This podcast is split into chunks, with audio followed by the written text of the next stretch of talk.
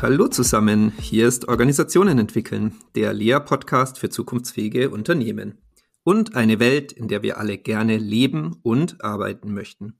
Ich bin Corbinian Wittmann und spreche heute wieder mit Christina Grubendorfer, Gründerin von Lea. In dem Format, das wir Quer im Stall getauft haben, laden wir ein zu einer neuen oder anderen Perspektive auf Unternehmen, die nach unserem Erleben oft noch quer im Stall zum Mainstream steht. Und damit herzlich willkommen heute zum Thema Muster in Organisationen. Liebe Christina, hallo. Ja, hallo Corbinian, vielen Dank. Freue mich auch und bin gespannt, wo es uns wieder hinbringt. Genau, das Thema Muster steht heute ähm, auf dem Plan und wir hatten die letzten beiden Folgen äh, uns dem genähert über das Thema Kommunikation und die letzte Folge ging um das Thema Konflikte. Und ähm, daran anschließend möchten wir heute über Muster sprechen. Und ich meine, dass ich ein Muster beobachtet habe in Organisationen, das man in vielen Organisationen findet. Und mich würde dann als Einstiegsfrage interessieren, ob du das als Muster sehen würdest und ob der, der Begriff Muster überhaupt der richtige ist. Mhm. Und das Muster geht wie folgt. In den meisten Organisationen oder auch generell, wenn man mit ähm, ja, mit Personen spricht, unabhängig vom Arbeitgeber, wird eigentlich beklagt, dass es zu viele Meetings gibt. Ich glaube, auch gerade mit Corona hat natürlich die Meetingdichte extrem zugenommen. Und ähm, das wäre dann jetzt ein Muster, wo ich sagen würde, eigentlich findet man in jeder Organisation, fast in jeder, viele Meetings und irgendwie scheint jeder ein bisschen unzufrieden damit. Würdest du sagen, das ist ein Muster würde das unter den Begriff fallen für dich? Mhm. Ja, ich glaube, dann würde ich jetzt erstmal weiter fragen, nämlich ähm, wer beschwert sich denn darüber, dass äh, es zu viele Meetings gibt? Wer sagt denn das? Also, zum Beispiel. also die Mitarbeiter, die den mhm. vollen Terminkalender haben und sagen, ich komme gar nicht mehr zum Arbeiten, weil ich so viele Meetings habe. Ja, okay, super. Und dann wäre ja die Frage, was passiert dann? Also die sagen dann, ähm, es gibt zu viele Meetings. Und dann, wenn die genau, das also sagen, von, von, von einem Teamleiter, der hatte mir zu Corona-Zeiten ähm, berichtet, dass sie dann, also von, von einem Unternehmen, das ich mal beraten habe, der hatte mir berichtet, sie hatten dann eben sich selber im Team gegenseitig Meetings eingestellt, um die Zeit zu blocken und vereinbart, in der Zeit zu arbeiten. Das war dann so die, ähm, die Lösung für das Problem. Spannend. Das heißt, die hatten tatsächlich die Erwartung, ähm, äh, dass es von ihnen wiederum erwartet wird, dass sie viele Meetings machen. Ja, oder dass halt der, der freie ähm, Platz im Kalender ja sofort zugebucht wird, so dass uns sich ah, da irgendwie davor ah. zu schützen. Ne? Ah, okay, okay. Na gut, also du merkst schon daran, wie ich frage. Man müsste jetzt hier ein bisschen tiefer einsteigen, denn ähm, äh, es geht ja hier um sowas Prozesshaftes. Ja, also beim, beim Muster, wenn ich jetzt einmal noch mal kurz ausholen darf, wir haben ja ähm, schon einen bestimmten Kommunikationsbegriff hier im Podcast definiert und Kommunikation sozusagen als jetzt so die Operationen eines Unternehmens oder auch anderer Organisationen. Ähm, und genauso wie Gedanken die Operationen eines psychischen Systems sind. Ne? So, also das heißt, wir haben mhm. hier schon mal sowas wie eine sowas prozesshaftes äh, drin. So und jetzt soll es ähm, beim Thema Muster darum gehen, mh, hm, wie verlaufen also Kommunikationsprozesse musterhaft und wenn wir über Muster sprechen, dann kann man sich ja auch schon mal ein wenig bei der Mathematik äh, bedienen, denn auch hier ähm, werden ja Muster so als Ordnungsmerkmale begriffen, ne? so was Regelmäßiges, was Wiederholbares oder etwas, was sich erstmal per se wiederholt und dadurch, und so ist es dann in der Mathematik, auch ein Stück vorhersagbar wird oder zumindest erwartbar. Das wäre so unser Begriff dazu. Und, ähm, mhm. und das heißt, dieses, dieses Musterhafte, ähm, das ist ja jetzt wirklich spannend. Ja, das heißt, jetzt kommt noch was dazu. Wir stellen uns das nicht als linearen Prozess vor, der irgendwo mal einen Anfang hat und irgendwo ein Ende, sondern der zirkulär ist. Also das heißt, der sich zu, zu so einer Kreisstruktur schließt und sich auf sich selbst bezieht. So, und deswegen finde ich das auch immer handwerklich ganz gut, wenn man jetzt Führungsarbeit macht und man beschäftigt sich mit Mustern, dass man sich also wirklich regelrecht dazu zwingt, diesen Prozess als Kreis aufzumalen. So, und der, der Fachbegriff hier wäre Rekursivität. So, und jetzt mal ein Beispiel aus dem, aus dem Führungsalltag und vielleicht können wir von dort aus ja auch nochmal auf dein Beispiel gucken und das Muster weiter ähm, aufdröseln.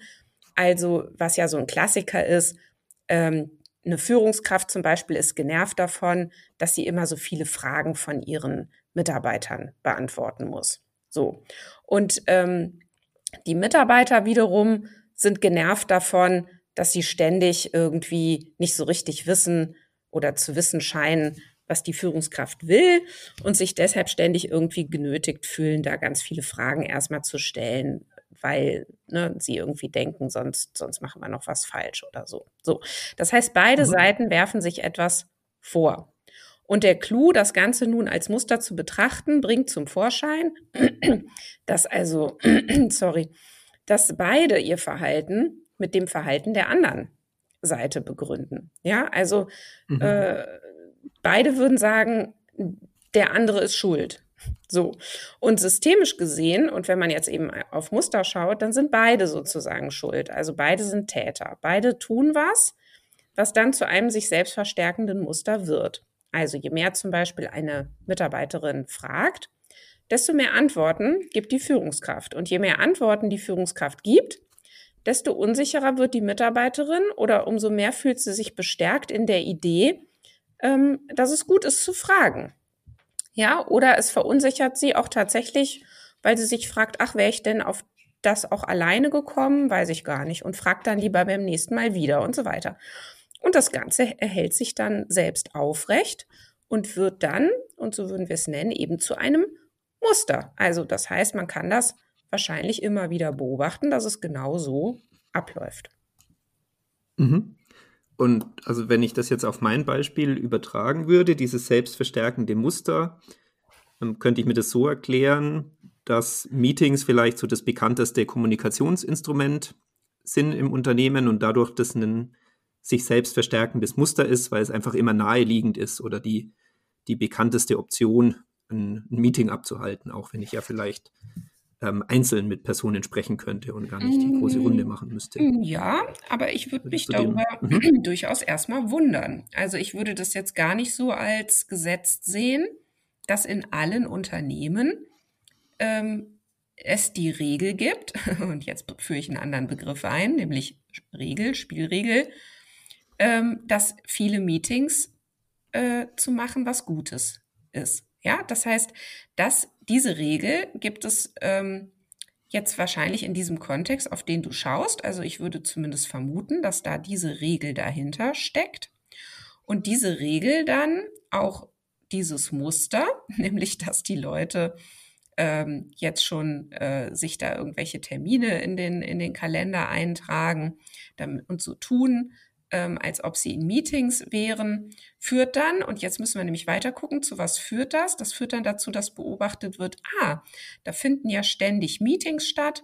Also ist das gut, hier Meetings zu machen. Also wenn ich hier ähm, dazugehören möchte, wenn ich hier das so machen will wie die anderen, dann mache ich viele Meetings. Oder, ne, und das sind dann schon diese Workarounds, dann tue ich zumindest so, als würde ich ähm, äh, Meetings machen, weil sonst ähm, kommt schon wieder das nächste Meeting um die Ecke und so weiter. Ne, das heißt, das ähm, wäre jetzt nochmal der Unterschied zwischen Muster und äh, Spielregel. Also die Spielregel wäre, mache viele Meetings, dann bist du hier gut unterwegs. Und das führt dann eben dazu, dass eben hier äh, diese, diese Meetings gefaked werden. Und weil sie mhm. gefaked werden, und dann haben wir wieder die Rekursivität, äh, wird damit bestätigt, wie wichtig Meetings äh, sind. Und dann könnte es sogar noch so eine Art positive Rückkopplung geben. Das heißt, das Ganze verstärkt sich dann auch noch über die Zeit. Ja, da hätte ich jetzt eine Frage dazu. Würdest du da unterscheiden zwischen offiziellen Spielregeln und Spielregeln, die man sich einhandelt? Weil ich könnte mir vorstellen, diese offizielle Spielregel macht viele Meetings, die hat keiner ausgesprochen und vielleicht gibt es sogar genau. die, die gegenteilige Aufforderung und trotzdem kann man genau. das Verhalten beobachten oder den Umstand. Genau. Das ist so schön, dass wir hier im Podcast immer wieder von einer Episode dann schon den Ausblick geben, geben können auf die nächste Episode, weil ähm, das finde ich ist ja noch mal ein eigenes, äh, eine eigene Episode wert zu sagen, was für Spielregeln gibt's eigentlich alles so in Organisationen und ähm, wie kann man eigentlich auch formale von informalen Spielregeln unterscheiden oder formale von kulturellen Spielregeln unterscheiden. Und um es jetzt kurz zu beantworten, dieses macht viele Meetings, da gehe ich auch mal davon aus, dass es sehr unwahrscheinlich ist, dass das eine formale Regel ist, also formal heißt, ne, das kann ich irgendwo nachlesen, darauf kann ich mich berufen. Das ist was, was vielleicht sogar in irgendeiner Strategie drin steht. Da würde ich jetzt denken, nö, wahrscheinlich nicht.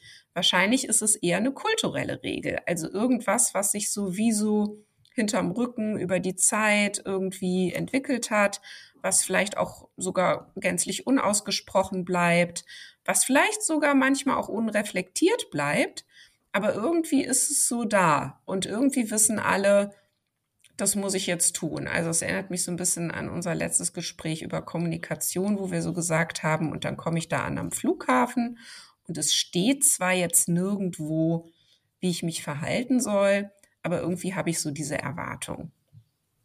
So. Mhm. in die Richtung geht es wahrscheinlich auch. Ja, dann gut, dann würde ich mal das Thema noch nicht vertiefen, sondern merken fürs nächste Mal das Thema Spielregeln und wieder ein bisschen zurückkommen zum Thema Muster. Da sind wir jetzt einmal über die Kommunikationsprozesse gegangen und die letzte Folge war ja das Thema Konflikte. Mhm. Ähm, was können wir beim Thema Konflikte noch ergänzen, wenn wir jetzt heute das Thema Muster uns anschauen? Mhm. Ja. Ähm, ja, das ist äh, eine gute Frage, Corbinian. Wie immer, du stellst immer super Fragen, finde ich. Weil, äh, das hilft mir zumindest, auf den nächsten äh, Punkt zu kommen weil nämlich gerade in der Art und Weise, wie Konflikte ausgetragen werden in Unternehmen, sich häufig etwas Musterhaftes auch zeigt. Ja, und auch hier wieder ähm, ähm, können wir nämlich gucken, was sind eigentlich einerseits so die Spielregeln in der Organisation, die dann nämlich ein bestimmtes Muster im Umgang mit Konflikten erzeugen. So. Und äh, wenn ich zum Beispiel die Spielregel habe, es ist total wichtig, so die Ellenbogen auszufahren und immer wieder so auf Konkurrenz zu gehen, um zu zeigen, ne, wer ist hier der Beste oder die Beste, wenn das quasi sozusagen so Karrierebedingungen sind, sich möglichst ja in Wettbewerb zu zeigen, klar Position zu beziehen, auch nicht so schnell zu weichen von seiner Position, dann ist es natürlich auch sehr viel wahrscheinlicher, dass Konflikte relativ hart und konträr miteinander ausgetragen werden und dass die, ähm, die Mitspieler an diesem Konflikt sich eben dort auch ähm, sogar ganz gut damit fühlen, dass sie wirklich so richtig äh, in Opposition zueinander gehen und auch nicht bereit sind, ähm, ja, einfach zu einer anderen Position zu kommen, eine andere Meinung zu entwickeln. Und dann wäre mhm. das eben ähm, so ein Muster von, ähm, wir streiten uns halt da ganz hart an der Sache über etwas, ja. Und, und dann kann man eben schauen, ähm, wie kommt man da aus der Nummer gegebenenfalls dann auch wieder raus und kommt dann da auch zu einer Lösung. Wohingegen, um, ja, entschuldige, sag ruhig. Ja, genau, das ist, ähm, ist tatsächlich mein Stichwort dann für die, für die weitergehende Frage, wenn man, also wie kommen wir zu, zu einer Lösung oder was macht man jetzt damit? Also ich hätte jetzt verstanden, wir verstehen eben Muster als Prozesse, die einen Selbstbezug haben. Mhm. Und ähm, jetzt, was kann ich damit anfangen mit dieser ja. Perspektive als Berater oder Führungskraft? Ja, erstmal, ähm, also, also, ganz viel mal, kannst du damit anfangen. Äh, ja. Das äh, ist nämlich so, dass ähm, das Schöne daran ist, dass wir erstmal den Gedanken damit zulassen, dass etwas keine Tatsache ist. Ja, sondern indem wir als Prozess drüber nachdenken, ist die Frage dann nicht mehr, wie sind die Dinge oder wie ist etwas, sondern wie wird etwas hergestellt. Und das Schöne ist ja, wenn ich die Idee zulasse, dass etwas aktiv hergestellt wird, dann komme ich ja wohl möglich auch auf ganz andere Ideen, wie kann ich das auch ändern, wenn es mich stört? So. Und wenn wir mhm. jetzt mal an Führungsarbeit denken und wir überlegen uns jetzt nochmal, nehmen wir mal dieses kleine Beispiel von mir am Anfang, dass ähm, sich ne, die Führungskräfte und die Mitarbeiter ähm, gegenseitig beschuldigen und ähm, dass also ständig die Mitarbeiter Fragen stellen und die Führungskräfte müssen die beantworten. Und jetzt mal ange angenommen, dieses Unternehmen kommt an einen Punkt, dass es sagt, wir müssen unbedingt innovativer werden. Ja, wir haben hier echt ein Problem. Also wir, uns fehlt die nächste zündende Idee für, für ein Produkt. Der Wettbewerb überholt uns. Oder ähm, wie können wir schneller werden? Oder, oder, oder. Ähm, und jetzt sagen sie, ah, um innovativer zu werden, müssen wir es jetzt irgendwie schaffen, an die ganze Kreativität der Mitarbeitenden dran zu kommen. Denn wir wären ja schön blöd, wenn wir deren Perspektive jetzt nicht ähm, mit in Betracht ziehen würden. So, und jetzt haben wir aber diese Muster, dass die Mitarbeiter eigentlich gar nicht in so einem, ich denke jetzt mal selber drüber nach und, und ich komme jetzt selber auf die Lösung sind, sondern die fragen ja ständig die Führungskräfte, was sie tun sollen. Und die Führungskräfte erleben ihre Mitarbeiter dadurch als sehr wenig eigenverantwortlich und sagen, du liebe Güte, es kann ja wohl nicht sein. Wie jedem kleinen bisschen kommen die und fragen mich, wie sollen mhm. wir da innovativer werden? So. Und jetzt, um auf deine Frage zu kommen, wenn ich da jetzt so drauf schaue, dann kann ich mich ja fragen, aha, wer macht denn jetzt was in diesem Muster? Und jetzt habe ich ja zwei Möglichkeiten. Jetzt kann ich ja entweder sagen, wie kann ich dieses Muster denn jetzt mal unterbrechen? Also was wäre denn jetzt mal ein gutes Momentum zu sagen, da hören wir jetzt einfach mal auf damit? Oder ich kann mich auch fragen, wie komme ich denn von diesem Muster eigentlich in ein neues Muster des Miteinanders? Und das sind diese beiden Perspektiven, die sich jetzt für mich als Führungskraft ergeben und wo ich dann entweder alleine oder mit anderen drüber nachdenken kann, um dann die Dinge in die Richtung zu verändern, in die ich glaube, dass sie sich verändern sollten, damit unser Unternehmen weiter erfolgreich ist. Ja, das hilft mir jetzt extrem. Ich habe tatsächlich einen Beratungsfall, wo es nicht um Innovation geht, aber es geht darum, wir möchten als Abteilung uns in Zukunft weniger an den Prozessen orientieren, sondern mehr Eigeninitiative leben. Also nicht nur Dienst nach Vorschrift, wir brauchen zusätzlich noch Problemlösung und Eigeninitiative. Und da jetzt drüber mhm. nachzudenken, wie kommen wir da in ein neues Muster? Und da war jetzt mal die Antwort, die wir momentan haben. Also einmal haben wir das Glück, dass neue Führungskräfte ähm, auch in der Abteilung anfangen, also da ein gewisses Momentum reinkommt. Und gleichzeitig denken wir auch drüber nach, ähm, eine spezielle Abteilung zu schaffen, die gerade diesen Blick noch mehr ähm, forcieren kann und auch drüber nachdenken kann in Zukunft, wie sie die anderen unterstützt. Und ohne dass du jetzt äh, viel kennst über den Fall, ähm, könntest du das sozusagen die Gedanken in der Form erstmal nachvollziehen oder habe ich vielleicht hier hm. noch irgendwo einen, einen toten Winkel? Du, auch, äh, also erstmal hört sich das alles, finde ich, äh, ganz nützlich an, da so hinzuschauen, weil die, die Frage ist ja erstmal, wie, wie machen wir es denn jetzt gerade? Also was ist denn unser Modus operandi, ne? So, also was, ähm, wie, wie funktioniert denn aktuell die Zusammenarbeit, die ja dann in irgendeiner Weise anders zu sein scheint als das, was man möchte? Also man hat ja erstmal so eine Art Soll-Ist-Differenz beobachtet. Oder man hat sie eben auch noch nicht beobachtet und ist erstmal nur voll in die Zukunft gesprungen und hat gesagt, da wollen wir hin. Aber um jetzt eine Idee darüber zu entwickeln, ähm, wie kommen wir dahin, muss ich halt einfach den Umweg gehen und mich fragen, wie machen wir es denn im Moment?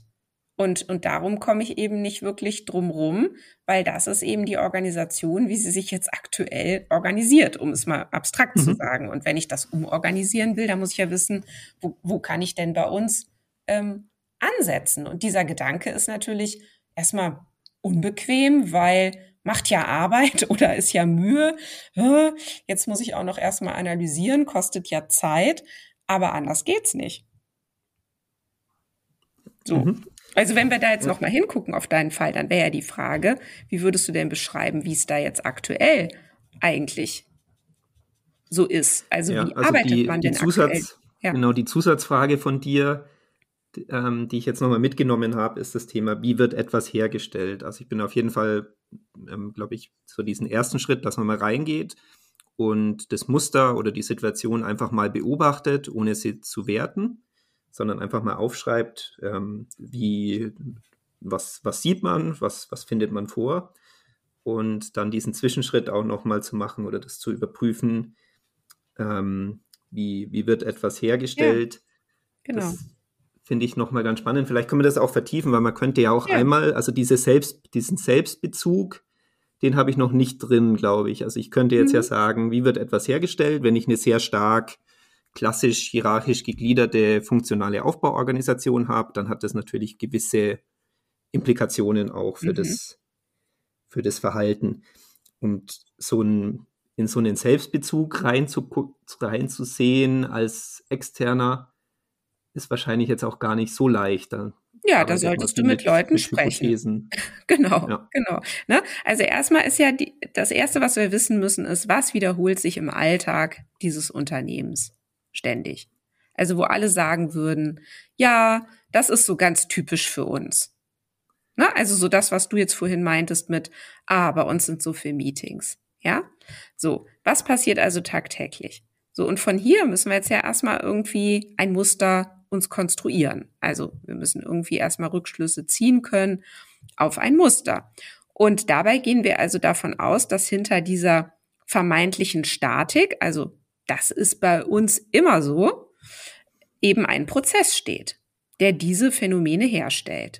Und das kommt dann allen Beteiligten als Zustand vor. So, das ist ja erstmal der erste Gedanke. Und all das, was passiert, wenn es regelhaft ist oder wenn es, wenn es wiederholt passiert, muss ja immer wieder gemacht werden. Ne? Weil sonst, das mhm. hatten wir ja auch schon mal, sonst wäre es ja einfach wieder weg. So, also äh, nehmen wir wieder ein Meeting, ein Meeting findet statt und, ähm, und danach ist es auch schon wieder vorbei. So. Und das heißt, ähm, alles ist immer eigentlich schon wieder vorbei, es sei denn, es wird erneut gemacht. Na, also jeden Tag startet eigentlich alles wieder bei Null, alles beginnt neu. Und wenn wir ein Problem haben wollen, dann müssen wir es auch jeden Tag aktiv neu erschaffen. So. Und, ähm, und jetzt ist ja die Frage, wie erschließen wir uns jetzt ganz genau ein Muster und wie könnte man jetzt fragen? Also wenn du jetzt sagst, du willst da jetzt dahinter kommen, dann würdest du ja erstmal fragen, okay, was passiert denn tagtäglich bei euch? Ja, jetzt in Bezug auf dieses mhm. Problem oder diesen Auftrag. So. Und wie läuft das dann typischerweise ab? Und die beste Frage, die du dann stellen kannst, wenn dir dann jemand erzählt, ja, so und so, dann sagst du, und was passiert dann als nächstes? Ja, weil das mhm. haben wir ja auch schon, als wir über Kommunikation gesprochen haben, festgelegt, äh, dass es bei Kommunikation immer darum geht, wie geht's weiter? Und was passiert mhm. dann? Mhm. Und hättest du da schon eine Idee? Also wenn du jetzt da auf deinen Fall schaust, also was sind so die Dinge, die typischerweise ablaufen und, und was passiert dann?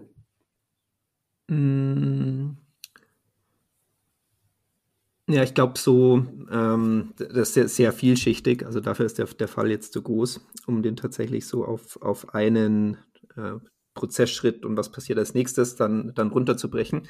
Aber die, die Frage ähm, finde ich recht gut und ich würde eine sozusagen eine Ebene abstrakter gehen. Also hätte jetzt verstanden, Muster beobachten. Wir stellen so die Frage, wie wird etwas hergestellt? Dafür muss ich eben mit den Personen auch sprechen. Wie läuft das ab? Was passiert als nächstes?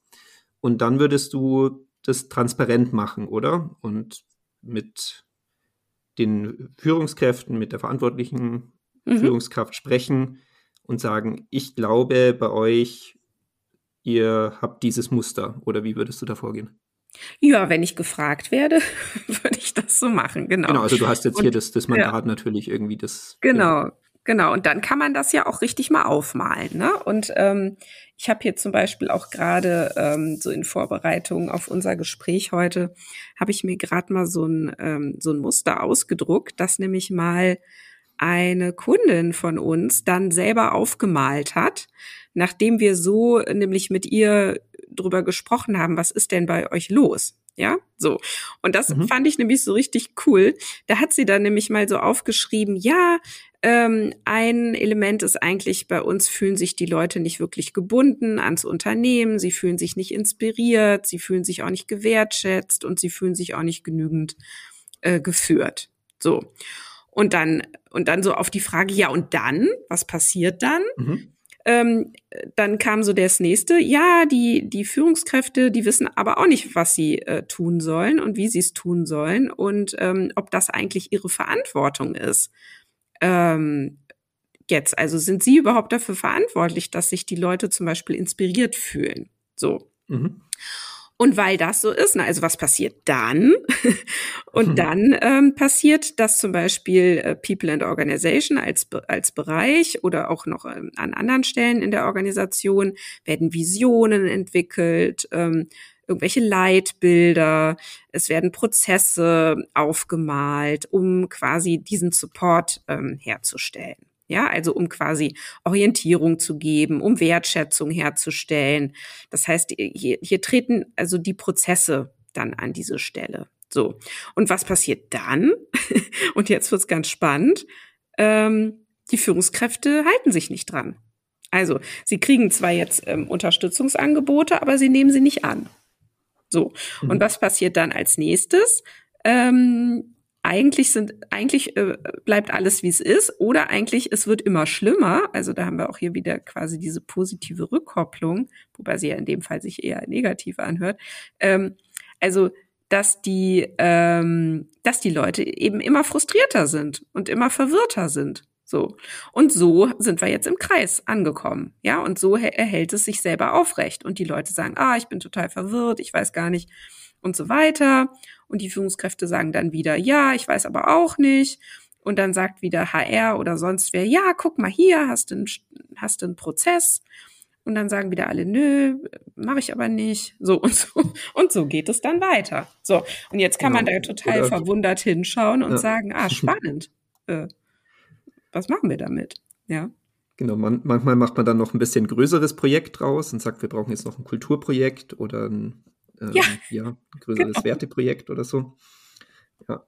Ähm, was aber ja auch dann meistens nicht dazu führt, ähm, an, den, an, den gewünsch, an die gewünschte Ursache vermutlich ranzukommen. Ja, genau. wie habt, ihr, wie, wie, habt ihr das dann? Also jetzt, genau, jetzt, das würde man so ein Muster beobachten, aber jetzt ist ja die spannende Frage, wie habt jetzt ihr interveniert? nach, ja. nachdem ihr das beobachtet habt? Muss ich leider sagen, haben wir in dem Fall gar nicht, weil das eine Kundin war in einem ähm, Seminarkontext und ähm, ah, okay. mhm. wir gar nicht dort ein Beratungsmandat ähm, hatten. Aber ich kann natürlich überlegen, ähm, was, was würden wir tun in dem Fall äh, oder was würde ich, und das finde ich eigentlich ähm, ja auch immer eine schöne Perspektive, was könnte jetzt eine Führungskraft tun, die das so präsentiert bekommt? Ja.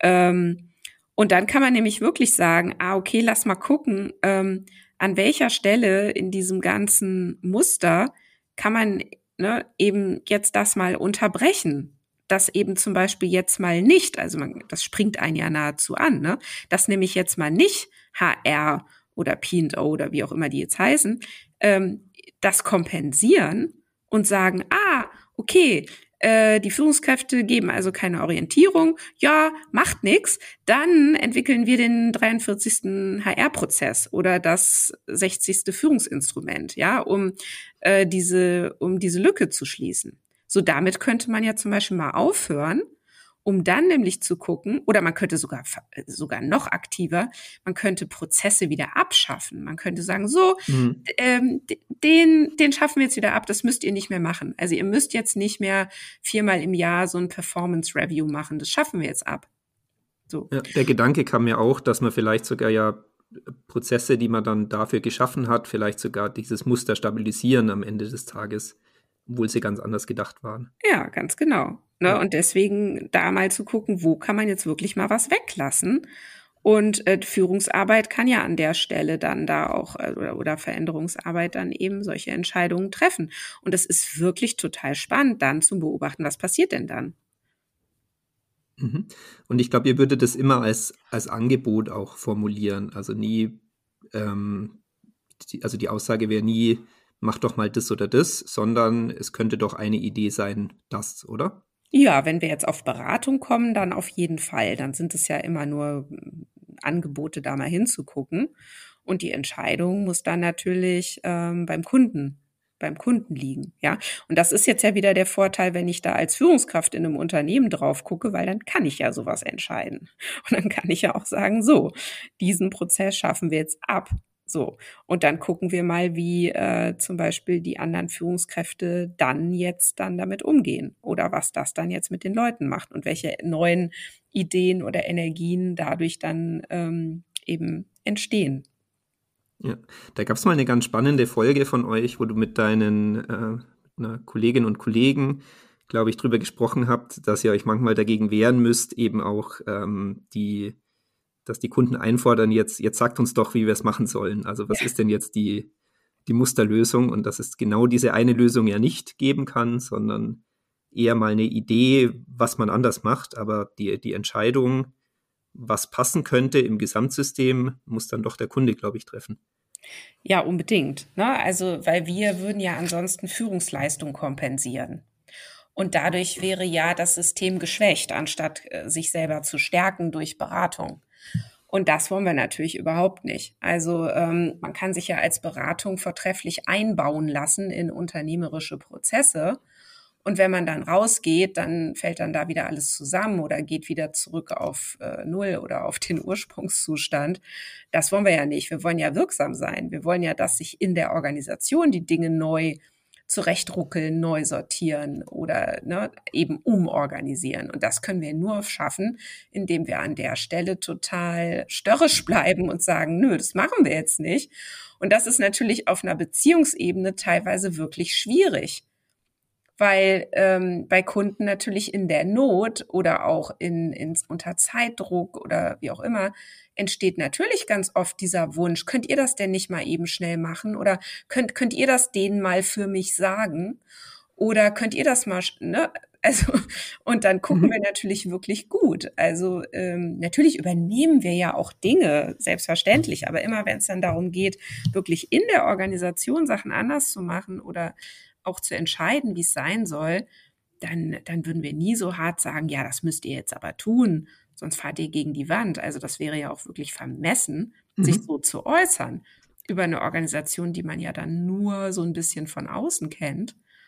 Ähm, ja, auf jeden Fall. Und für mich war es trotzdem das größte Learning in der Ausbildung, ähm, ja. viel mit dem Thema Organisationsentwicklung ähm, beschäftigt habt und wie, mit welcher Einstellung man als Berater auftreten sollte, war dann doch das größte Learning zu sagen, ja, man darf eben nicht ähm, meinen, der bessere, die bessere Führungskraft, der bessere Geschäftsführer oder der bessere Projektleiter zu sein. Mhm. Und diese Falle ist aber oft da, dass man versucht, ja. in das Problem reinzuspringen und zu sagen, hast du schon XY probiert? Ja. Und hier wirklich ähm, eher diese Perspektiven zu gebrauchen, die wir jetzt heute auch wieder hatten beim Thema Muster, und diese Perspektiven eben anzubieten, dann im Beratungsgespräch mit, dem, mit der Idee, dass vielleicht dadurch ähm, auf neue Ideen gekommen wird im System und mal was anders gemacht wird.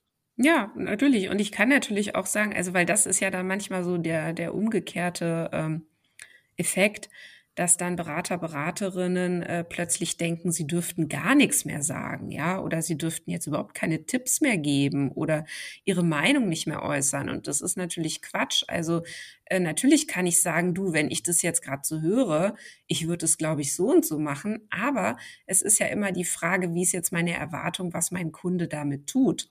Also habe ich jetzt wirklich die Erwartung und bin dem dann ansonsten böse, dass, wenn der das jetzt nicht macht ähm, dann, dann, dann hält er mich für eine schlechte Beraterin oder oder, sondern ich muss, ich muss das wirklich als, ähm, als Angebot sehen, dass ich dem wie auf so einem Tablett hinhalte und sage, guck mal, ich leg dir da was drauf und du kannst dir das runternehmen, wenn du magst, musst aber nicht und ich bin dir dann da auch nicht böse.